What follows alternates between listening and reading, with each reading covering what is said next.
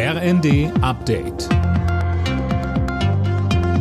Stündlich neu. Auf den Punkt informiert.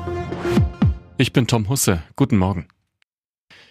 Große Freude bei den deutschen Fußballerinnen. Die DFB-Auswahl hat das Finalticket bei der Frauen-EM gelöst. Im Halbfinale setzte sich die Mannschaft mit 2 zu 1 gegen Frankreich durch. Beide Treffer für Deutschland erzielte Alexandra Popp.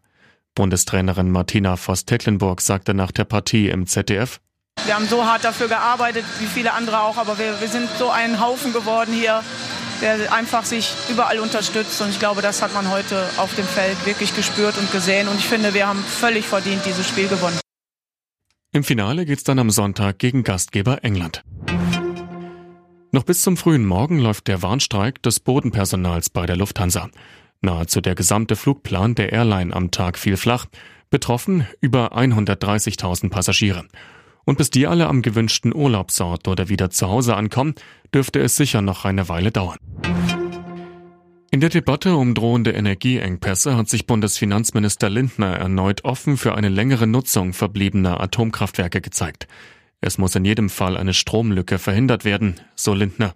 Es ist ja zu erwarten, dass in den nächsten Monaten und möglicherweise auch Jahren verstärkt mit Strom auch geheizt wird. Also müssen wir alle Kapazitäten zur Energieerzeugung äh, erhalten.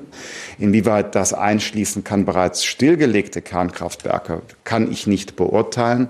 Bei denen, die noch im Betrieb sind, brauchen wir aber diese Diskussion. Auch der Koalitionspartner, die Grünen, rücken ja inzwischen von ihrem strikten Nein zu einer Laufzeitverlängerung ab. Wegen der steigenden Preise ist die Kauflaune der Deutschen im Keller.